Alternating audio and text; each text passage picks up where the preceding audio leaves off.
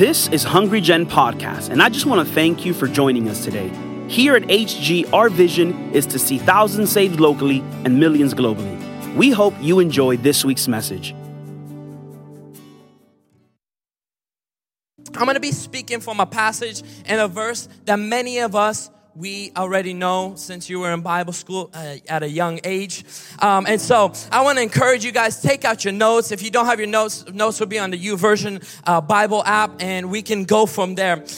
We're going to be reading from Matthew 3:17, and I'm going to read a couple verses, but this is going to be the verse that we base our message on this morning. Amen.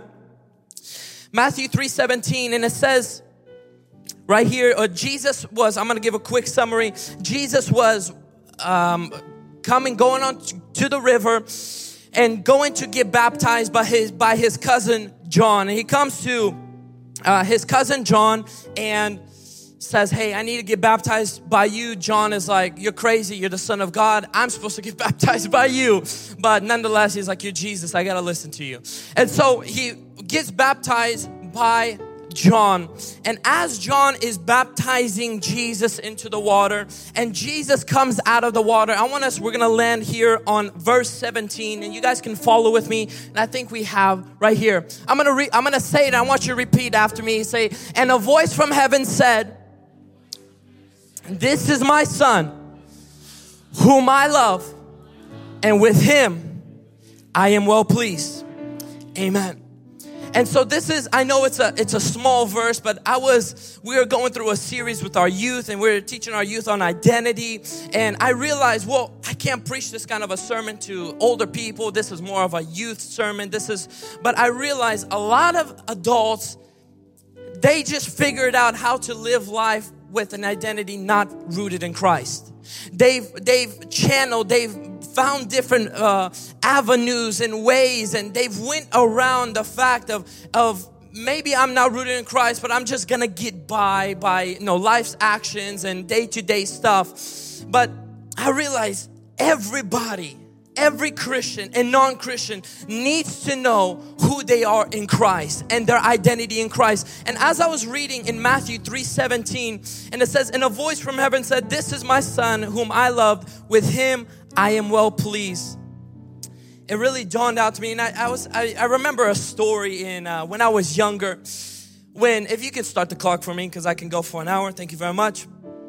When I was younger, I don't know about you, but me, when I was younger, I would do some things to get a recognition from some people. I would do some stupid things. And I happened to be the class clown when I was young. And for a fact, I was a clown. And so I did a lot of things to make my class laugh. A lot of things to make my friends laugh, out of the fact that I wanted them to think I'm funny, for them to think that I'm cool, or I'm the funny kid in class. And I remember this one particular time when I was young. I was in about elementary school. I was walking with my friend to school. It was early in the morning, and I was playing. I was in violin class, believe it or not, and I was very good at it. And so I was walking with my violin case, and there on the sidewalk was a fence, but this fence was tilted a little bit. It was weighing down, like it's breaking. And so me wanting my friends to think I'm funny, I just helped the fence to go all the way down. I helped it to go all the way down, and it happened to be the fact that as I helped that fence to go all the way down, I pushed it down to think I was funny. All the other fences connected to that fence decided to go down too. And so I'm sitting there, I pulled down one fence, and I got a whole block of fence, like a domino effect, and I'm like, oh no. But that's not the worst part. I happened to pull down the fence where an old man was deciding to sit with his cup of coffee in his backyard. And as I pulled down the fence, I looked at him and we made eye contact. It was probably the longest 5 seconds of my entire life. And I realized I'm screwed at this point. So I did what every good kid did, and I started running.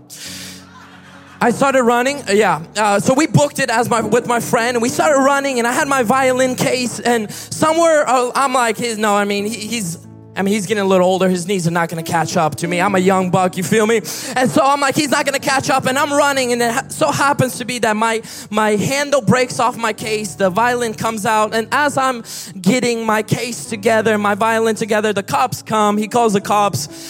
They come pick me up, and they take me to my house. And my dad, so we'll leave that part. We'll leave that part. I don't know who's watching. And so, you know, my dad did what dads do. And so, but as I was thinking about this story, I started to realize that I did this thing. I made this action or this decision out of the fact that I wanted my friends to accept me. I wanted my friends to think I was cool or they were proud of me. And as I was reading Matthew 3:17, we're going to break up this scripture. I know it's a small scripture, but into three portions. And you will see the way that I portion this scripture is very much how Pastor Vlad does it. And I was making sure if I do it on Sunday, I got to make it rhyme like he does. You guys know what I mean? And a voice from heaven said, "This is my son, whom I loved. With him I am well pleased." The first part of this scripture, this verse, this is my son. What does this is my son speak of? It speaks of acceptance. It speaks of acceptance. He is accepting Jesus as his son in his family. He belongs to the family of Jesus. He's accepted into his family. The second part of this scripture, it says, "Whom I love." What does this speak of? This speaks of affection. This speaks of love. This speaks of, I love them. This is not a conditional love. This is a positional love. I don't love you because you've done good. I love you because you're my son. Amen. It's that kind of, it's a sonship type of a love. And the last part of this scripture, it says, "And with him, I am well pleased." What does this speak of? This speaks of approval.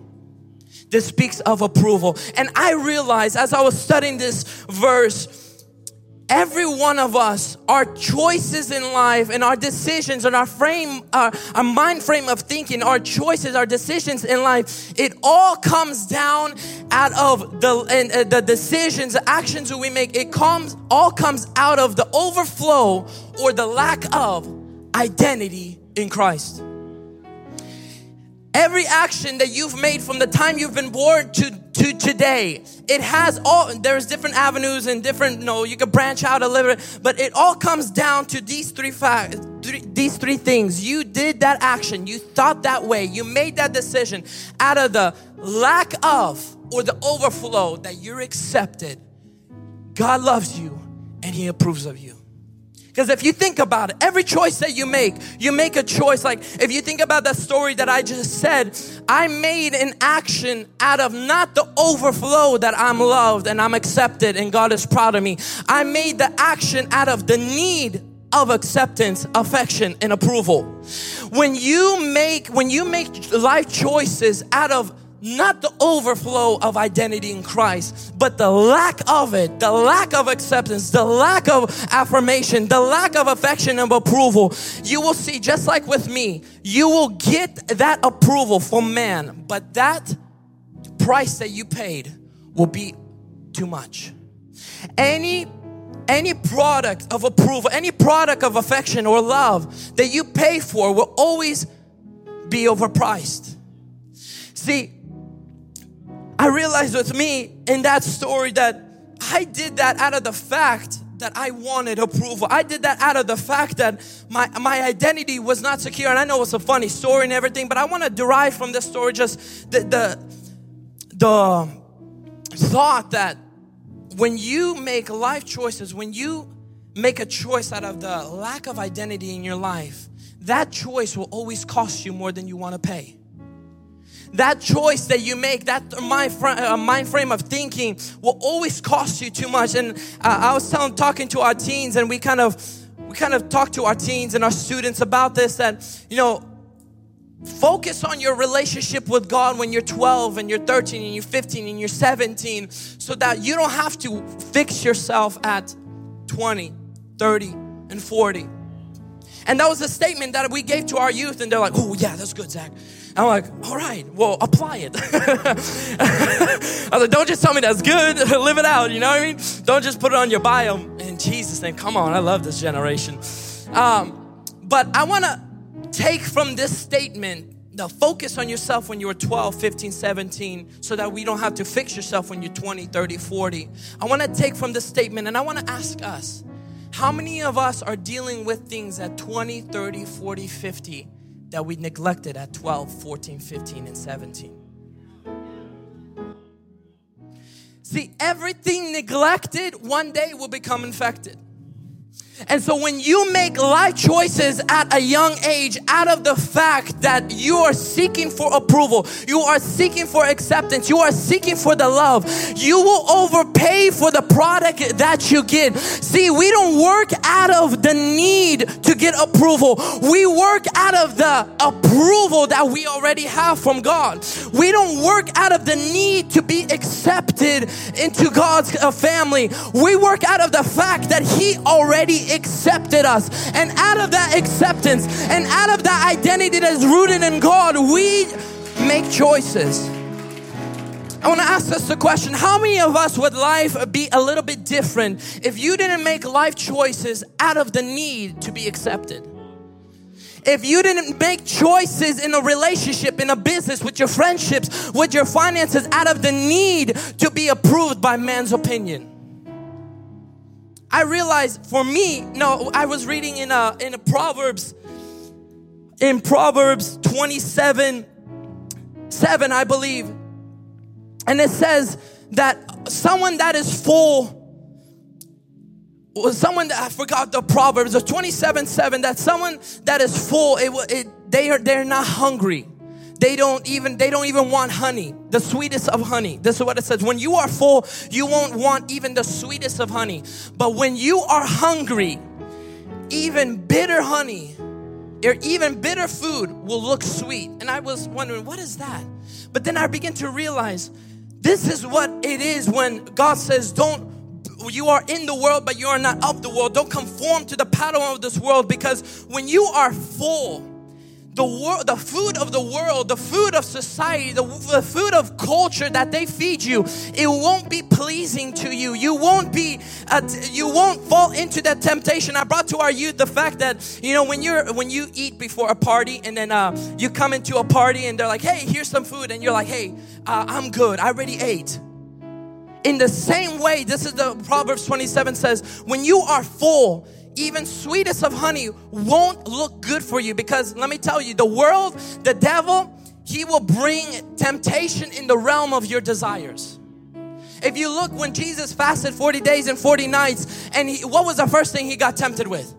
Food. And so the devil is sneaky and cunning. He will appease to you in the realm of your desires and the lack of identity. And so here he says, even the sweetest of honey will not appease you because you are full. In the same way, when I go to a party and I've already ate, I'm able to say, no, I don't want what you're offering me. Why? Because I'm full. In the same way, when you are rooted in the identity in Christ and and you walk into the world, you don't have to be of the world. When they offer you, hey, here's the food of society. Here's what culture says. Here's what the American family down the road has. You don't have to feed off of that because you're already full of who God says you are and who God says, what God says that you can do. Can I get an amen in this place? See, when our identity is not secure, we will accept anything to fill that void. That's why our society is right now proof, and our young adults are proof of people, of making wounded past, of neglecting rooting the identity in Christ at a young age. And they made choices out of the lack of identity that ended up to where they are today. Any product bought out of the lack of identity, acceptance, approval, affirmation, affection will be overpriced. In Matthew 7:6, do not give what is holy to the dogs, nor cast your pearls before swine, lest they will trample them under their feet and churn and tear you in pieces. So when you don't know your God-given identity, you will be willing to accept worldly standards. You'll be willing to accept what the world offers. Because when you go to a party, there's a difference. When you're hungry, you don't eat what they give. But when you're when you're hungry, you eat what they offer you. It doesn't matter what they have on the table, you eat. But when you're full, you say, no, I'm good. In the same way, when you're rooted in the identity in Christ and the devil offers you, because the devil will, and we're going to get that to there in a little bit. When he does, you don't give in. You're in the world, but you're not of the world. Can I get an amen in this place? See, anything done out of the need for acceptance is not an identity rooted in Christ. When your identity is rooted in Christ, we do things out of acceptance, not in need of acceptance. We do things out of the approval. We fight from victory, not for victory. We fight from the price that's already been paid. But some of us are trying to pay the price again. Some of us are trying to repay and carry the sins that has already been on the back of Jesus. Some of us already are still carrying the shame that Jesus already paid for 2,000 years on the cross. And what God is saying is you have to begin to accept me, because when you accept me and you root your identity in me, those things like shame, guilt, condemnation, they have to come off in Jesus' name. But you will find yourself, when your identity is now rooted in Christ, you will find yourself seeking like I did. Seeking for man's approval. And the thing is, man's approval and opinion, that's great. It's not bad. No, we all want people to love us. I mean, at least I do. I'm like, I don't want you to hate me. And so it's good to have that opinion of that, like applause from man. But it's a problem when the approval of man is essential and the opinion and approval of God is extra. It has to be flipped around. It has to be that what God says, that's what's essential in my life. What God's word says, that is what I build and I root my identity in. If you like me or if you don't, it's okay. But I know what my God says about me. I know what He says I can do. I know where He says I can go. If you like me, if you don't, that's great. But I know who I am and I know whose I am. And my daily actions will derive out of my identity of Christ in Jesus' mighty name. See, I tell our teenagers and I'm like, hey, I don't need you to change your actions. I don't want you to leave this service with a thought, a mind frame of thinking, I need to do better. No, you need to get closer to God. Because I don't need changed habits. I need a changed heart.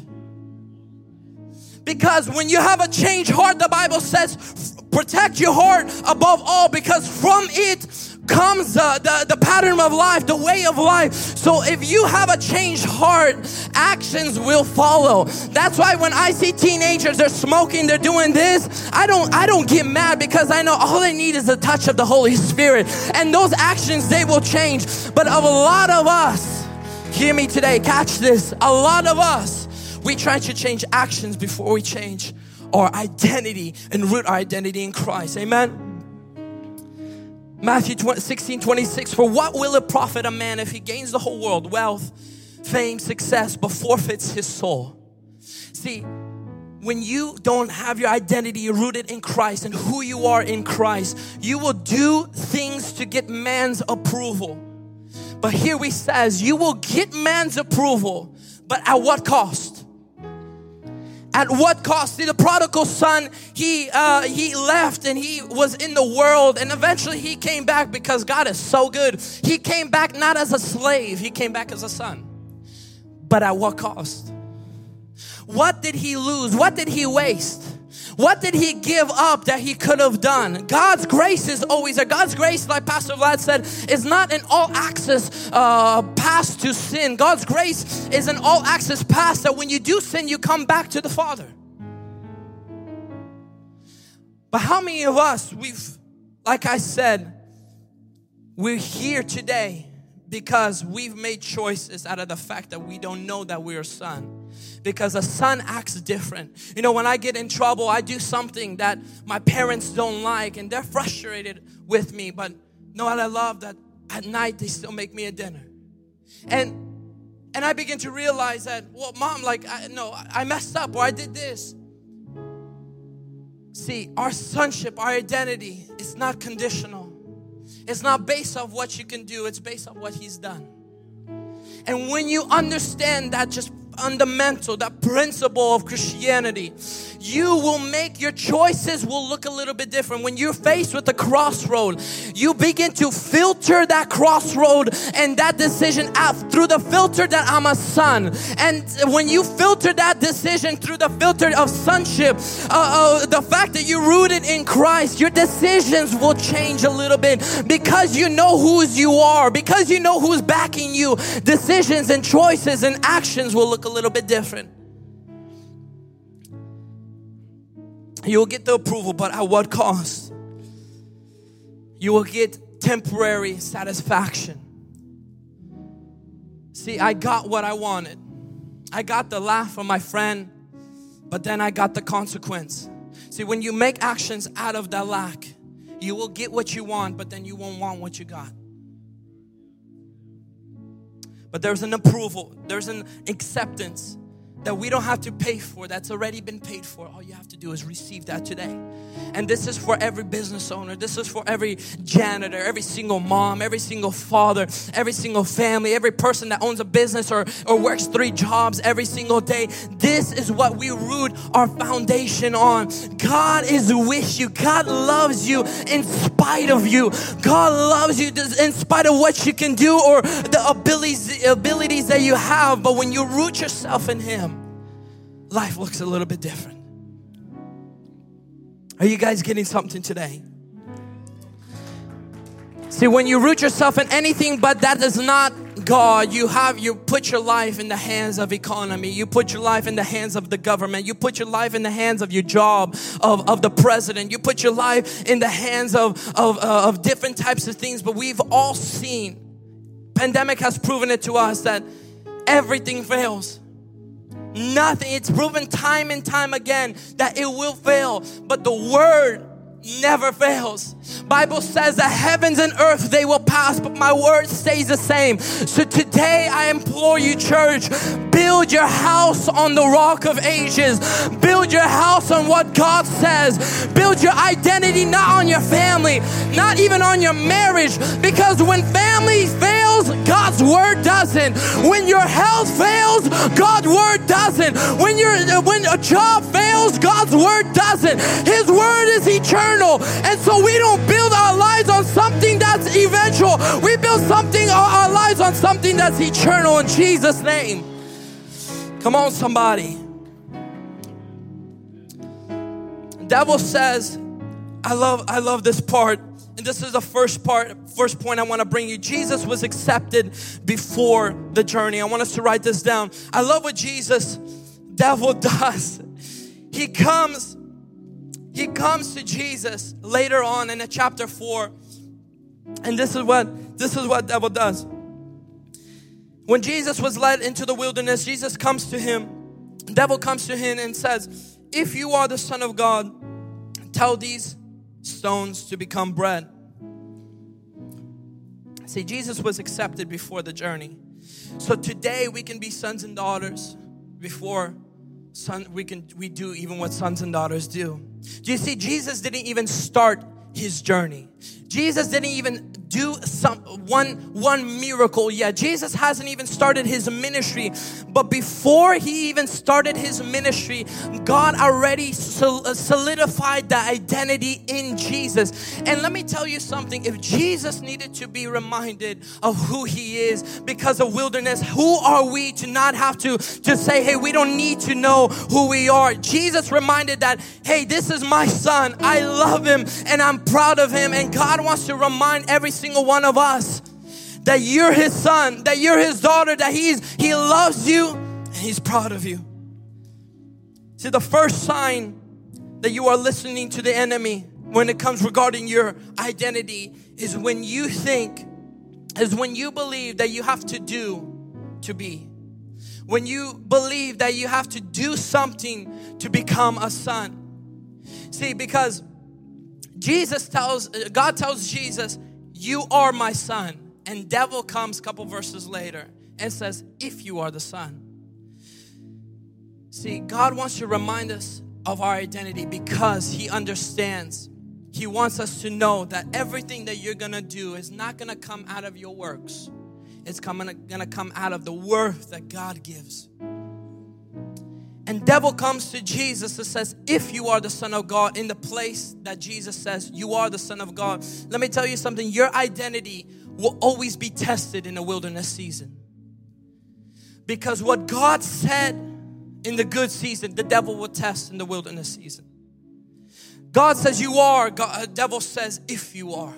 And see what the devil does is so sneaky. He says, if you are, then you will do this. And many of us in the world has adopted that mind frame of thinking that to be, I have to do. To be a son, I have to act like a son. But how many of you know that you have a kid, no matter what they do, they come out crying, pooping, peeing everywhere. But they've already caused headache. But the love is there. The love is there.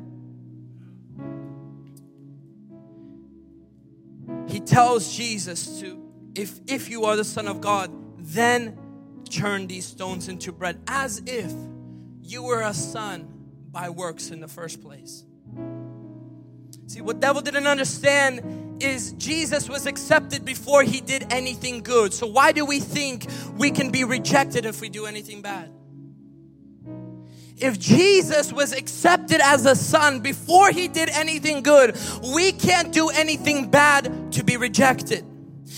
Yes, there's consequences to our sin, but God loves us regardless. We are a positional love. God loves us as a son, whether we're a baby, we're a teenager, we're an adult, or we're married. God loves us how we are. Amen. In Ephesians 2, Verse 8 and 9, it says, for it is by grace you have been saved through faith, and this is not from yourselves. It is a gift of God, not by works, so that no one can boast. See, but the world has adapted this thinking that you have to do something to become a son. This is not an excuse to sin. Because you've been accepted. No, God loves you before you've done anything good. But a lot of us, we think, well, if God loves it, then I'm gonna do whatever I want to do. I'm gonna sin, I'm gonna have fun, I'm gonna do whatever I want to do because, well, God already loves me. Yes, you're right. But let me bring two reasons why you don't want to do that. No, if you're saying like, well, if God loves me regardless, then I could do whatever I want. You're 100%. You can do whatever you want. But the two reasons I want to bring to us why we don't want to live our life that way. First reason is we don't know our last day on earth. We are walking on the line of eternity every single day. We are walking that line. So eternity is not a game to be played with. Eternity is not something that hangs in the balance in our hands. One day we're here, one day we're not. No, I was involved in an accident last year, about a year ago. I lost my best friend, and I was sleeping in that car accident, and the split second before the car accident, I woke up, and then that was it, blacked out. I lost my best friend in that moment, but Noah dawned in me in the hospital when I was there. No, what dawned in me is I didn't have a second to say sorry to God. I didn't have a second. I didn't even have a millisecond to get right with God. If I was a sinner, that would have been my last day. And so this is why we don't want to walk out. We don't want to live out of the fact that, no, I can do what I want and then I'll get right with God later on. And second of all is you won't walk in the fullness of what God has for you.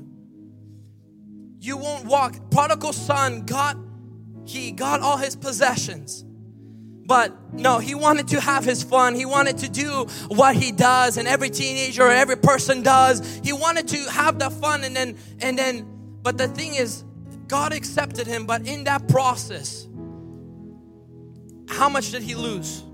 How much did he go into bondage? How much things that he have to endure just to come to that realization of that he's accepted? Well, some teenagers tell me, well, I just want to have fun. I tell them, I'm like, go hike Badger if you want to have fun. Like, go on a vacation if you want to have fun. Like, go bike riding, explore a new hobby, but don't explore fun and don't have fun in such a way that you compromise your convictions, that you compromise your beliefs, and that you put your eternity at jeopardy. Amen, church? And second of all is Jesus was accepted for the journey. He was accepted before the journey. And second of all, he was accepted for the journey. There is a wilderness season in front of all of us, church. No matter the shape, no matter the size of it, we all are going to go through something. The Bible says, no, in life there's going to be trials and tribulations, but take heart that I have overcome the world. I have overcome. And so when we are in Christ, we are with a God that has already overcome what you are going through. He was accepted for the journey. See, wilderness season will truly test your identity in Christ. God will say you are, and the devil say if you are. But today, church, I want us to build our identity. I want us to come back to the fundamental of our we don't derive our identity out of what we accomplish or what we can do. We derive it from who God says that we are. And the last thing that I want to bring to us is when an identity is rooted in Christ, when identity is rooted in the Word of God. So we don't get our identity from the world. We get it from the Word. We get our identity from who God says that we are. And when you root your identity in Christ and the storm comes, because the Bible says build your life, your house on the solid rock or on the sand. The thing is, both verses say the storm is going to come. So no matter if the storm comes or not, what really matters is not how good your life is, because we all know there can be a pretty house, but if the foundation is not solid, and the thing is the foundation is what's not looked at. What is your foundation? What does your private time look like? What does your prayer time look like? What does your fasting life look like? What does your Bible reading? That is the foundation. That is what people don't see. But what people don't see is what you've built your life on. It is the Word of God. And the Bible says when the storm comes, what is your house going to be built on? We build our life on the Word of God. We build our life on who God says that we are. In Daniel 3:17, and I'm going to end with this. I'm going to land right here. An identity that is rooted in the world versus an identity that is rooted in the Word. An identity that is rooted in the world produces an if faith. It produces a faith that if God does something, I will serve Him. If God comes through in my finances, I will serve Him. If God is able to heal my son, I will serve Him. If God comes through in my business deal, I will serve Him. If God promotes me $7, I will serve Him. If my kid comes back from drugs, I will serve Him. This is an identity that is rooted in what the world says, that is rooted on your own power, on your own, what you can produce. But an identity that is rooted in the Word, church, is an even if type of a faith. I want us to read from Daniel 3. Daniel 3, and this is when the three Hebrew boys, Shadrach, Meshach, and Abednego, King Nebuchadnezzar was calling on the whole city to bow before the gods that they serve. But these three Hebrew boys did not want to bow. And what King Nebuchadnezzar did, he turned on the furnace, and he turned it up really, really hot. And this is what he said. In verse 13, furious with rage, Nebuchadnezzar summoned Shadrach, Meshach, and Abednego. So these men were brought before the king, and Nebuchadnezzar said to them, "It is true, Shadrach, Meshach, and Abednego, that you do not serve my gods or worship the image of gold that I have set up. Now, when you hear the sound of the horn, all the music, if you are ready to fall down and worship the image I have made, very good. But if you do not worship it, you will be thrown immediately into the blazing furnace. Then what God will be able to rescue you from my hand?" Do you see what the devil does? When God says something, the devil comes to question it. God says He's going to rescue. What does the devil say? Well, if God doesn't. You are the Son of God. Well, if you are the Son of God. We got to root our identity in Christ. 16, Shadrach, Meshach, and Abednego replied to him, and this is what I wanted. This is so powerful. "King Nebuchadnezzar, we do not need to defend ourselves before you in this matter. If you If we are thrown into the blazing furnace, the God we serve is able to deliver us, and He will deliver us from our majesty's hand, from your majesty's hand. But even if He does not, we want you to know that your majesty, that we will not serve your gods or worship the image of gold that you have set up. An identity that is not rooted in God. You will say, God, if you come through, I will worship you. But if you do not come through, I will worship these gods, these idols, what culture says, what society says. But an identity rooted in the Word of God, church, I want you to, your faith to rise, it produces a faith of an even if.